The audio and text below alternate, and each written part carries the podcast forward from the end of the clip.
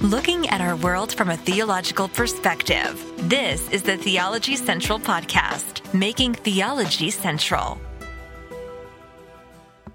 Good morning, everyone, and welcome to the Theology Central podcast. It is Saturday, April the 15th, 2023. It is currently 11:15 a.m. Central Time, and I'm coming to you live from the Theology Central studio located right here in Abilene, Texas, where we had we had a little bit of issues in the pre-show right before we went officially live because for some weird reason I I told everyone we were going live and I literally stopped the live stream. I don't know why. And then when we got ready to go live there, I didn't have the music queued up, but I have to look at something because I think I made another mistake. I think I made another mistake. Let me see here. I'm going to look here.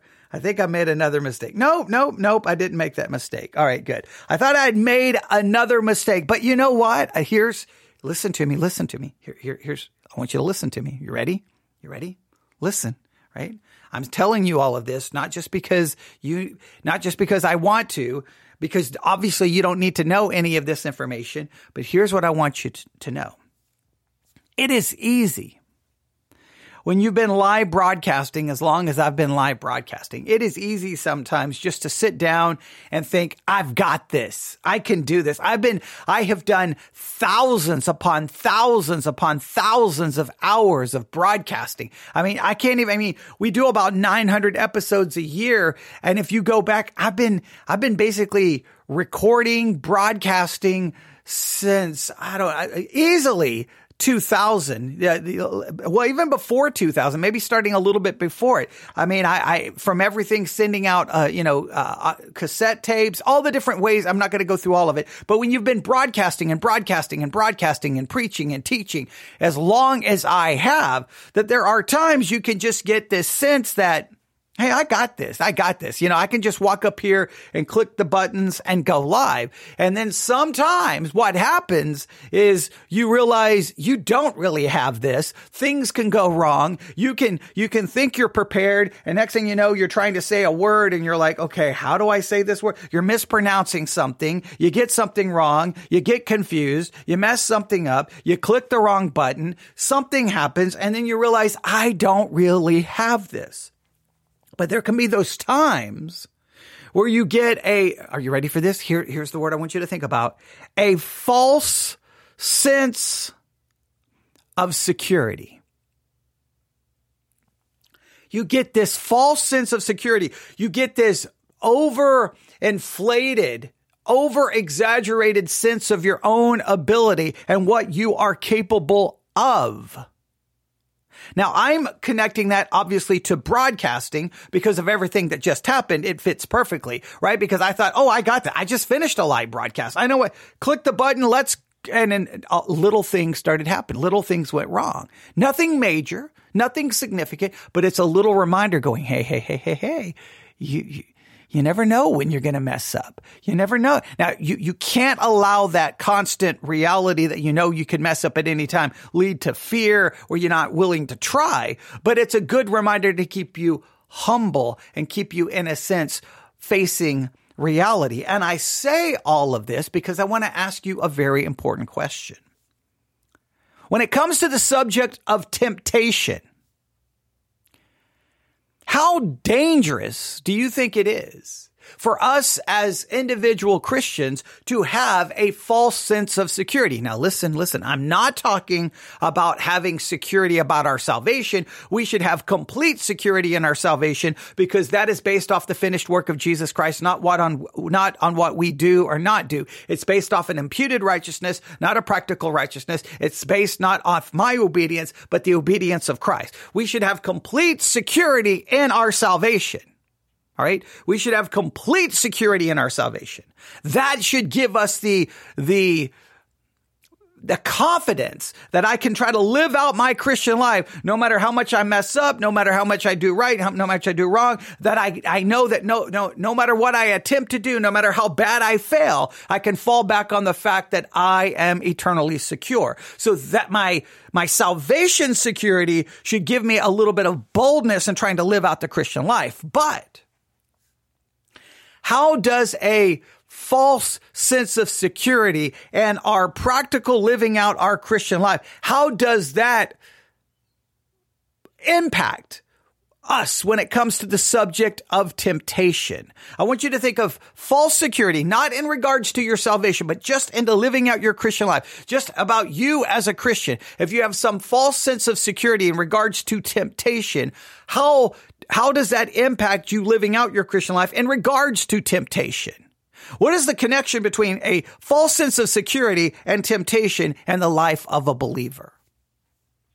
Now, the reason I'm going to bring this up is because you know that I mentioned yesterday. In fact, I attached a PDF file to the uh, episode um, from Free Grace Broadcaster, Chapel Library on temptation. All right. The, the, the PDF file is attached. You can, uh, I'm going to attach it to this episode as well. It's attached to the last episode. You can also just do a Google search, Free Grace Broadcaster Temptation uh, issue 257. You can find it. It's online. It's free and it gives us articles on the subject of temptation going from around 1600 to about 1900. Uh, lots of very famous names, lots of uh, of people very uh, famous in the world of theology, in the world of, of church history. So I, I, want you to read it and, and add that and supplement our study on temptation. You know, we've been working on temptation now for a week. We've got about six more weeks to go. We're going to really dig into this topic. We're trying to provide people resources. But this morning, I was looking at issue 257 again from the Free Grace Broadcaster on temptation. And the very first article is What is Temptation by John Owen. What is Temptation by John Owen, 1616 to 1683. And so I, I know we're still working in James 1. Remember, you need to still be working on that. Tomorrow, we're going to be looking at the kind of these two different kind of progressions that show up in James chapter 1. I think that should be an interesting study. But while we're doing all of that, I gave you this to supplement it. And it just to me, this brings up this subject of false security. Now, we can get into a discussion. Does John Owen use this verse that he uses correctly? We can get into that, but it just made me start thinking. I wonder, just like I can get a false sense of security about broadcasting, thinking I've got it, and then all of a sudden, boom, I get hit in the face and I, you know, I, I mess it up so bad. It's, for example, last Sunday, was I believe it was last Sunday at Victory Baptist Church for the Sunday school hour. I've got the book right here behind me. I had full confidence. I had full confidence, full sense of security that I was going to walk into Sunday school going, all right, everyone, uh, remember we're studying law and gospel. This is like our, I mean, we've spent almost a hundred hours looking at the subject. We're in thesis, I think number, I think it was number 13. I think it was number 13. We're in thesis number 13. All right. Are you ready? Here we go. And I read the thesis and I started and almost it felt like immediately immediate everything went wrong. And, and I could not believe it just it just got worse and worse and wor- like like people are looking at me like they have no idea what I'm talking about. I'm looking at them like I don't know why they don't know what I'm talking about. People seem to be getting irritated with the whole thing. I mean, I deleted the ep- I deleted that entire lesson five, I mean, as soon as Sunday school was over, I ran to the sound booth. Like, you're not, I'm not even exaggerating. I got to the sound booth as fast as I could. And I'm like, delete, delete, delete, delete, delete, delete, delete, delete. It was an absolute train wreck of epic proportions. I mean, it was so bad that I, I I'm, I'm probably going to take that entire series, Law and Gospel, and we're gonna I'm moving it out of the church completely. I'm bringing over, I'm just going to do it in podcast and just, I'm done. I, I don't know what happened. I still, I can't even pinpoint what happened. But if you would have asked me, like if you would have been, if you'd have been there at the church, you're like, so are you ready for Sunday school? I'd have been like, ready. I don't need it. I mean, i have got this. I mean, come on. We've done a hundred hours on this subject. What could possibly go wrong? And everything went wrong. And so I understand false sense of security and broadcasting, but now I'm, I'm trying to connect it since we've been dealing with temptation. How does a false sense of security impact this whole concept of temptation? let me explain how John Owen handled this. The name of the article is What is Temptation? I know I spent a lengthy amount of time there trying to introduce this, but I wanted to really try to illustrate it in a practical way, right? Dealing with broadcasting, you can hear, and then try to move it over in a way that may, that may make more sense to you. Here we go. John Owen begins his article, What is Temptation, by quoting Matthew 26, 41. Watch and pray that ye enter not into temptation. Matthew 26, 41. Now, I think you could argue, now, of course, the verse has a historical, a very specific context, but in general, this seems to say you need to always be watching. You need to be always praying because the chance of entering into temptation is a constant reality. So this seems to be saying, hey, don't get a sense of security that you've got this because you're always in danger of entering into temptation. Now, I don't know how we live our lives Monday, Tuesday, Wednesday, Thursday, Friday, Saturday, Sunday in a practical way, constantly aware that at any moment I can enter into temptation. At any moment I could be hit with it. This raises lots of questions, but let's see how John Owens, John Owens decided to handle this. Here we go. So he quotes Matthew 26, 41, and he says this, these words of our Savior are repeated with very little alteration by the three evangelists. Matthew and Mark record them as above. Watch and pray that you enter not into temptation. Luke says, rise and pray lest you enter into temptation. Luke 22, 46. The whole caution seems to have been arise, watch, and pray that you enter not into temptation. So you could go with all three. Arise, watch, and pray. Now, what it would, what, what would it mean by arise? The watch we get, the pray we get. What does it mean? What do you think arise means there? How, how should we understand that? All right. I, mean, I don't want us to get too sidetracked. I don't want us to get too sidetracked, but just stay with me here. All right. Remember when we do these Bible study exercises, sometimes we take these little detours, right? We take these little detours, but the detours are, are I think, important. I think important. All right. So here we go. Now, this is what he has in the next paragraph. Right. Arise, watch, and pray. Uh, what is arise?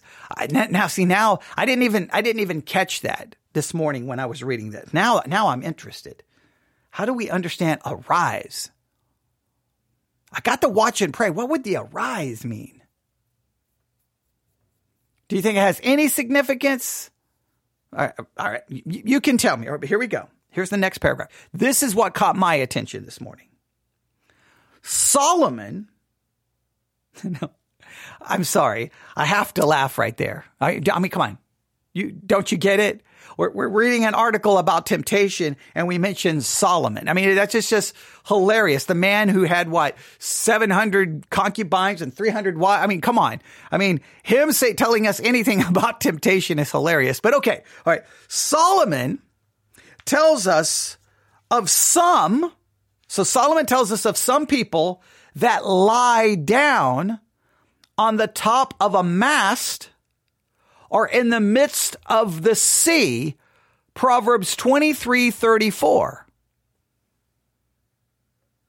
All right. So the top of a mast. Now, if we if we look up the word mast, you probably know what this is referring to here. A mast definition uh, a mast is a tall, upright post, spar, or other structure on a ship or boat.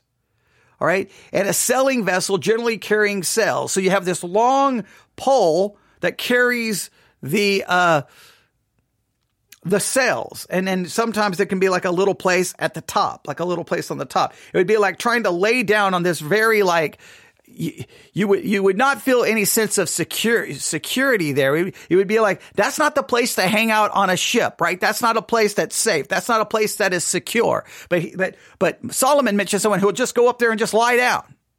Right. Or lie down in the midst of the sea. Well, nobody wants you to just lie down in the midst of the sea because you're going to drown, right? So in other words, this is saying there are these individuals who will lie down and places that are not safe, that are not secure. Why would you lie down there? Now, now, let me go back to uh, what John Owen had to say. Now he says this is an accurate picture of men who are overtaken by a false security at the brink of destruction. Oh, now, now, now this got my attention this morning. Now, please note, we're going to look here in a minute because that verse in Proverbs 23 34, there's a reason they have a false sense of security. So before we advance, let's at least, because once again, John Owen doesn't give us context. Ugh, drives me crazy how, how, how throughout church history people forget context. Let's figure out why. Why do we think the people in Proverbs 23, 34 has a false sense of security? What is giving, what is giving them this false sense of security? Let's go to Proverbs 23 and see if we can identify what is giving them this false sense of security. Proverbs 23, 29. Who hath woe? Who hath sorrow? Who hath contentions? Who hath babbling? Who hath wounds without cause? Who hath redness of eyes? So here's someone who finds themselves in sorrow, woe, contentions, babblings. They end up with wounds and bruises. I don't know where they got them. They have redness of eyes. Who, who, who are these people who look like this? It is they that tarry long at the wine they that go to seek mixed wine. All right. So this is people who are drinking alcohol. These are people who are drinking alcohol and finding themselves because of the alcohol in these very bad situations. Now stay with me. Verse 31, look not thou upon the wine when it is red, when it giveth his color in the cup, when it moveth itself aright. At the last, it biteth like a serpent and stingeth like an adder. Okay. Hey, look, be careful. That wine, it may not look dangerous. It may look, oh, it may look, it may look enticing. It may look satisfying. It may look refreshing. It may look like it tastes good. It may look harmless because it's just, look at the wine in the glass. It looks fine. But oh, be careful, be careful, be careful because before you know it, it biteth like a serpent and it stingeth like a, an adder. Thine eyes shall behold strange women and thine eyes shall, uh, and, thy, and thine heart shall utter perverse things. You're going to behold things. You're going to utter things. And then guess what happens? Yea, thou shalt be as he that lieth down in the midst of the sea, or as he that lieth down upon the top of a mast. In other words, because of your drunkenness, because of the wine, you don't perceive now danger. You don't have the ability to rationally judge things. So what do you do? You go, lie, you're going to climb up to the top of the mast on a ship and I'm going to lie down here. You know what? I'm just going to go lie down in the middle of the ocean because you, your ability to judge rationally has been greatly impacted. And then what happens? They have stricken me Shall they, uh, shall thou say, and I was not sick? They have beaten me and I felt it not. When, uh, when shall I awake? I will see it yet again. See, you're not even going to realize what's happening to you. You're not going to even know what's going on. You don't perceive the danger. You have a false sense of security. Now, in this particular case, in Proverbs, it's because of alcohol. Alcohol gives you this sense of security, this inability to judge danger. This, you don't realize it oh, I'm good to drive. No, I'm good. And next thing you know, or I, I think I'm okay. Next thing you know, you're engaging in activity you would never engage in, or, or you're getting angry when you wouldn't get angry. You're getting in a fight. You just, you're out of control, but you don't realize it. John Owen has taken that image and he's bringing it into the subject of temptation. Now, I started by trying to explain it's not wine that gives me a false sense of security. It's years and years and years and years and years of broadcasting. It's years and years of teaching. So sometimes I can walk into the pulpit or sit here in front of the microphone thinking, I got this. I can do this. This is going to go well. And then I'm utterly devastated and destroyed when it doesn't go well. Now, the one good thing is I'm very good at picking up when it doesn't go well. Some would say I'm oversensitive about it and think sometimes that, that I feel it didn't go well when it actually did. I won't deny that reality. But, uh, but I do know that there are times I really think in my mind, I got this. I, and, and then I end up realizing I don't have it. Look, there, there's, I, I, there are, there is one area of teaching that has I have failed at so bad that to this day it still haunts me. And that is, that is trying, I've tried two times to teach the Christian in Complete Armor by William Gurnall. I've tried twice. Now, just the way the book is written, it is so wordy and convoluted, but in both cases, I, I, thought I've got this, and then in both cases, failed miserably, horribly. It was it was it's it's full of embarrassment and shame, but I thought I had it. I thought I had it. One of these days, I'm going to figure out what to do with that. Uh, so I'm connecting it to this because it's very practical to me. What I want you to do is consider how false security comes into play with temptation. Let's see where William, uh, where not William Gurnall, where John Owen takes this. You ready? Here we go. Solomon tells us of some that lie down on the top of a mast or in the midst of the sea. This is an accurate picture of, of men who are overtaken by a false security at the brink of destruction. If any have ever done so, the disciples in the garden certainly did. Their master was just a little distance from them, offering up prayer and supplication with strong crying and tears. Hebrews 5 7. And he was doing this while they slept. Now remember, Jesus is in the garden. I mean, he's overcome with grief and emotion. He is intensely praying. There's a passion. There's an intensity to that. And while he's doing that, his disciples are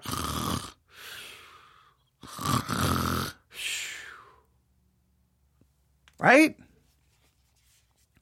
He was beginning to taste the cup that was filled with the curse and wrath due to their sins. The Jews were nearby and armed for his and their destruction. Jesus had early, earlier informed them that this was the night of his coming betrayal and death. The disciples saw that Jesus was sorrowful and very heavy. Matthew 26, 37. He had even told them plainly that his soul was exceedingly sorrowful even unto death. Matthew 26, 38. And he entreated them to wait and watch with him. He was dying and dying for them.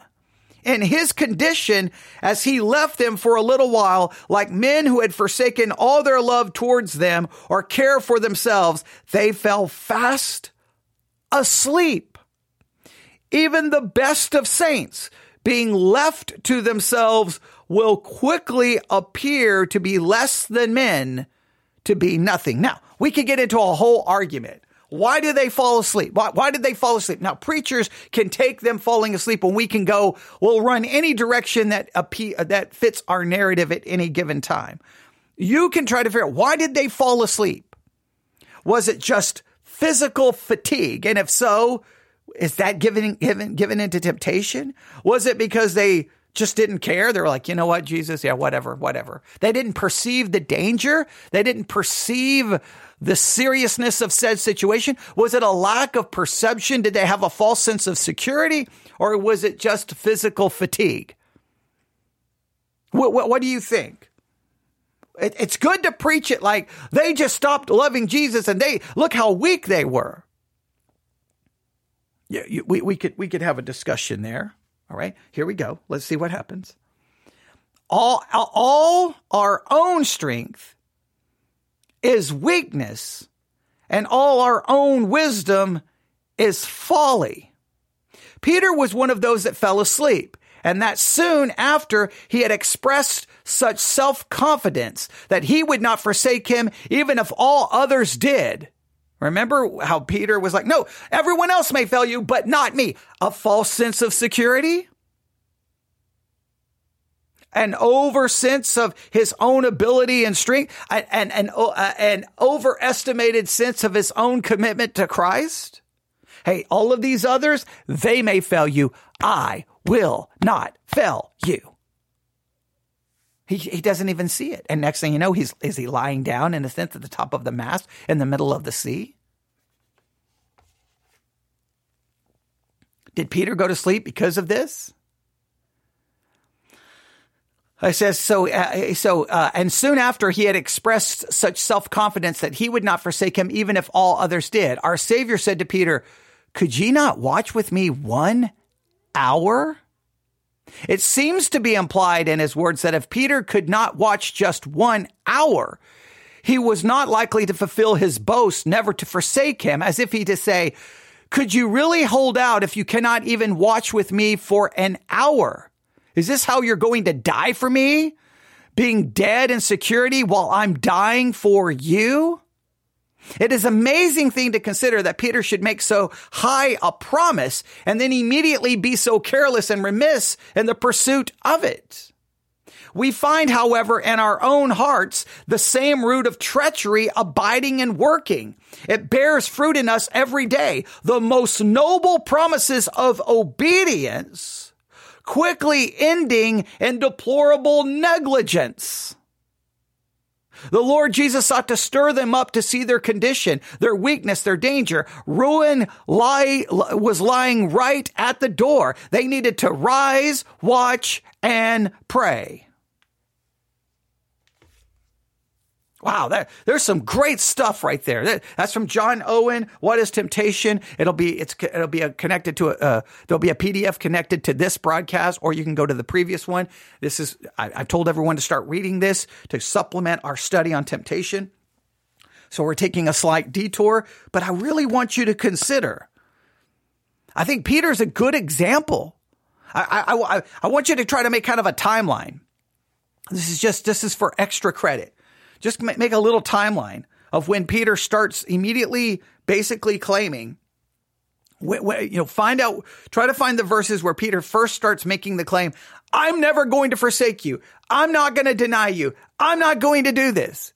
Then, then determine where Jesus, where, uh, Jesus gives him a warning that it is going to happen. So I want you to figure out when Peter starts immediately making the claims or the promises that he's not going to deny, he's not going to betray, he's going to stay consistent, he's never going to, you know, basically let Jesus down. I want you to find the verses where Peter seems to do that, where then Jesus clearly warns him, no, no, no, Satan is seeking you and you're, you're going to deny me. You're going to do so. All right. Then when does Peter start falling asleep?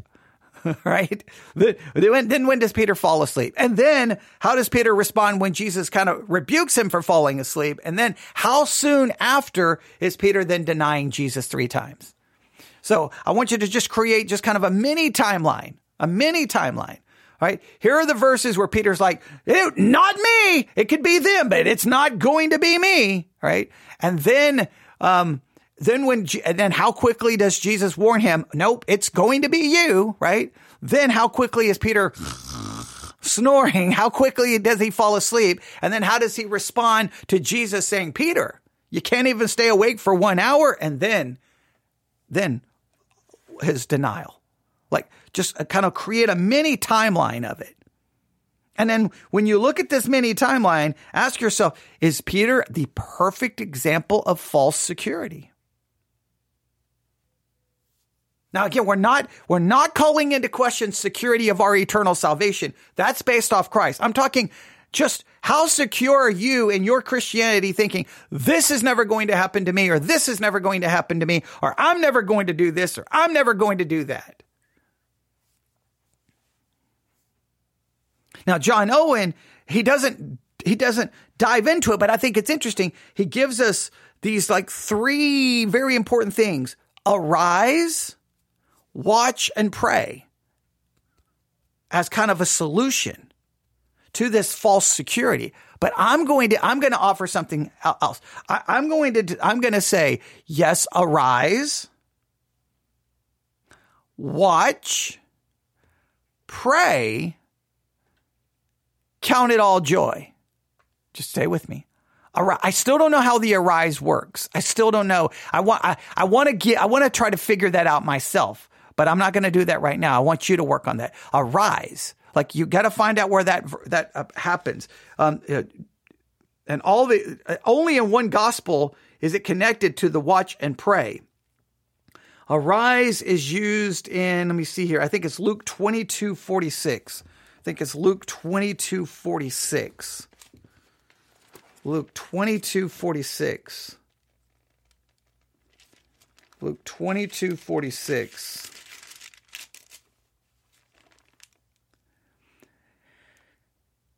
Why sleep ye? Rise, pray, lest you watch what enter into temptation.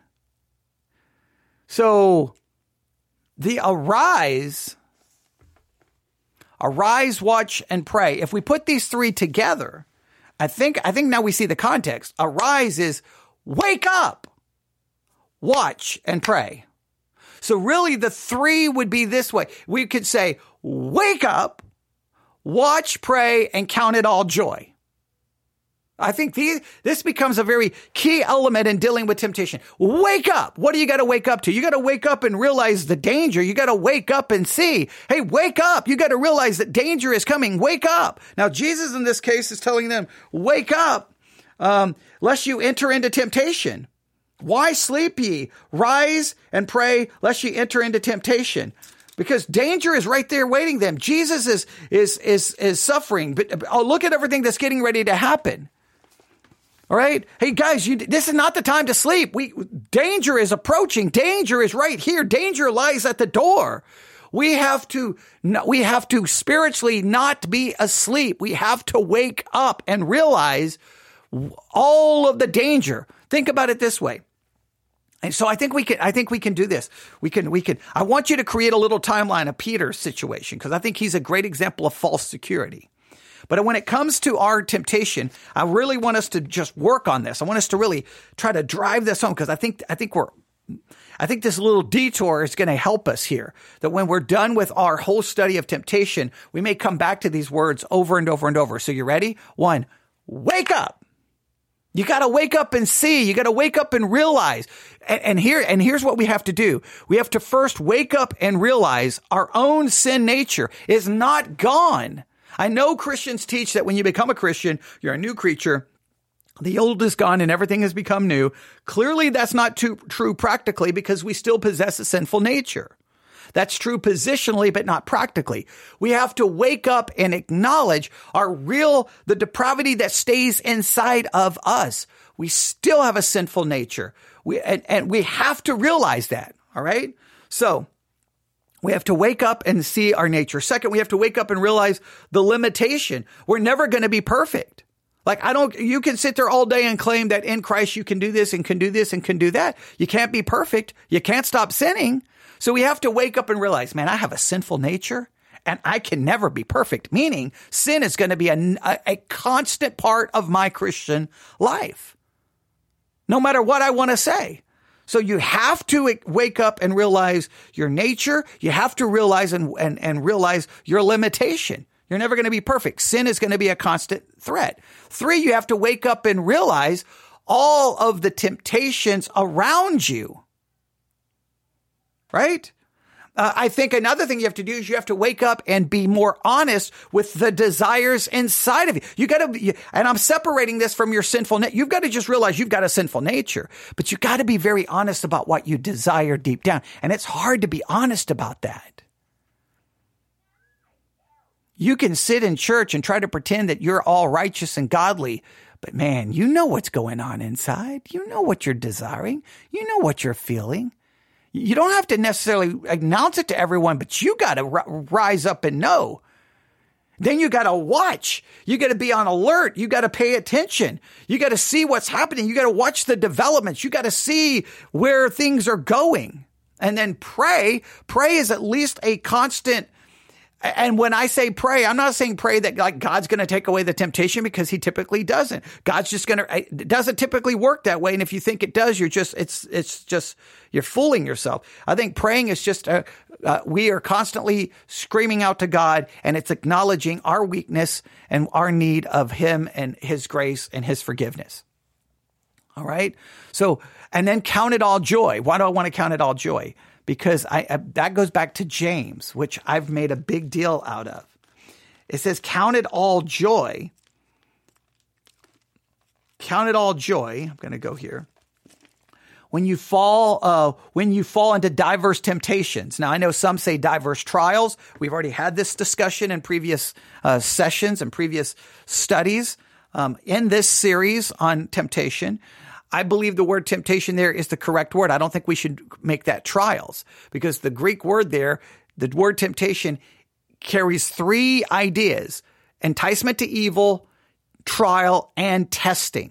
We should count it all joy because whether it's a trial or whether it's an enticement to evil, it shows something.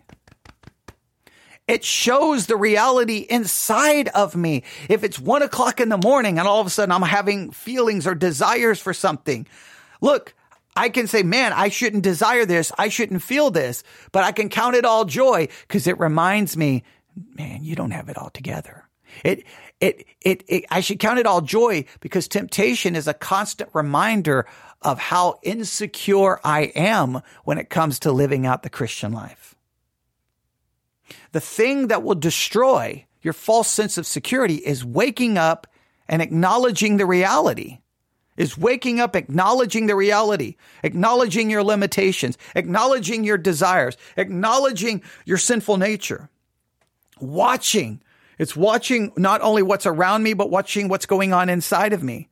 Praying because I'm acknowledging my, I'm, I'm now confessing to God the reality that is inside of me. I'm telling God what's really going on. And so I, and then, so I count it all joy because I, it's, it's a wonderful thing.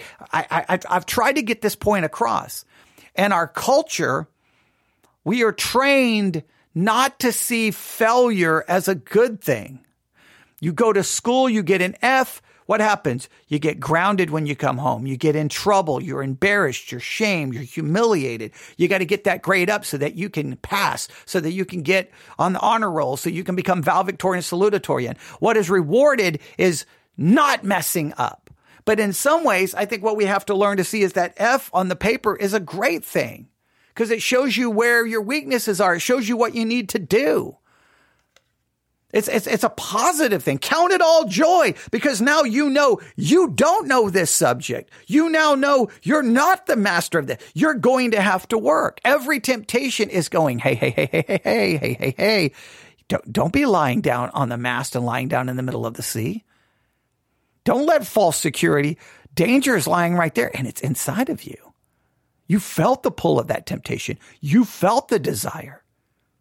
You felt that animosity. You felt that bitterness. You felt that forgiveness. You felt that hatred. You look, you, you engaged in, in gossip. You engaged in slander. You showed disrespect to authority. You showed unsubmissiveness. You didn't show love. You, sh- oh, you felt lust. Count it all joy. Arise, wake up, watch, pray, count it all joy. That is false security will get will put us in a situation where we we we think that we are better than we are, typically leading to self-righteousness and condemning of others. Right? And then the next thing you know, I mean, wasn't that kind of what wasn't Peter in a sense playing that game? Others may betray you, but not me. Self righteousness. How well did that work out? All right, there's more I want to say here, and there's more I could read from that article, but I think we just kind of we kind of just pulled a lot out from all of that, right? Just just this is just a little detour, right? All right, this is not our whole study. Our study's in James 1. Don't forget that. You need to be living in James 1. You need to be living in James 1, living in James 1. But don't forget this, um, this, this uh, PDF file on temptation from the grace free, the grace free broadcaster, because I want you, um, I want you to get the most out of this. The free grace broadcaster, I think I said grace free, free grace broadcaster issue 257. You can look it up online or underneath this broadcast on the Church One app and Sermons 2.0 app. The PDF file will be available. All right. I'd love to get your thoughts on any of this. Newsif at yahoo.com. I want you to just honestly ask yourself how has a false sense of security been detrimental in your Christian life? You may never struggle with it. But don't forget to create that little mini timeline of Peter. This is some fun activities to get us really into this study. This, I think this is this this is a good thing here. All right. Okay. Got a lot to do. Got a lot to do. We're going to work on all of this. Uh, tomorrow at Victory Baptist Church is going to be, I think, a whole day. Sunday school, Sunday morning, and Sunday night is going to be all dedicated to really digging into some of these little things and, and putting them together and hopefully will be very, very, very, very beneficial. If you got any questions, struggles about any of this, please let me know. Newsif at yahoo.com. Newsif at yahoo.com. If you need help finding any of the resources, there you go. Don't forget, you got the curriculum available to us. Those, those have signed up for the curriculum. If you need uh, information about that, contact me. Newsif at yahoo.com. And don't forget the free grace broadcaster on temptation. Oh, there's so much more I want to say. Wake up Watch, pray, count it all joy. Thanks for listening. Everyone have a great day. God bless.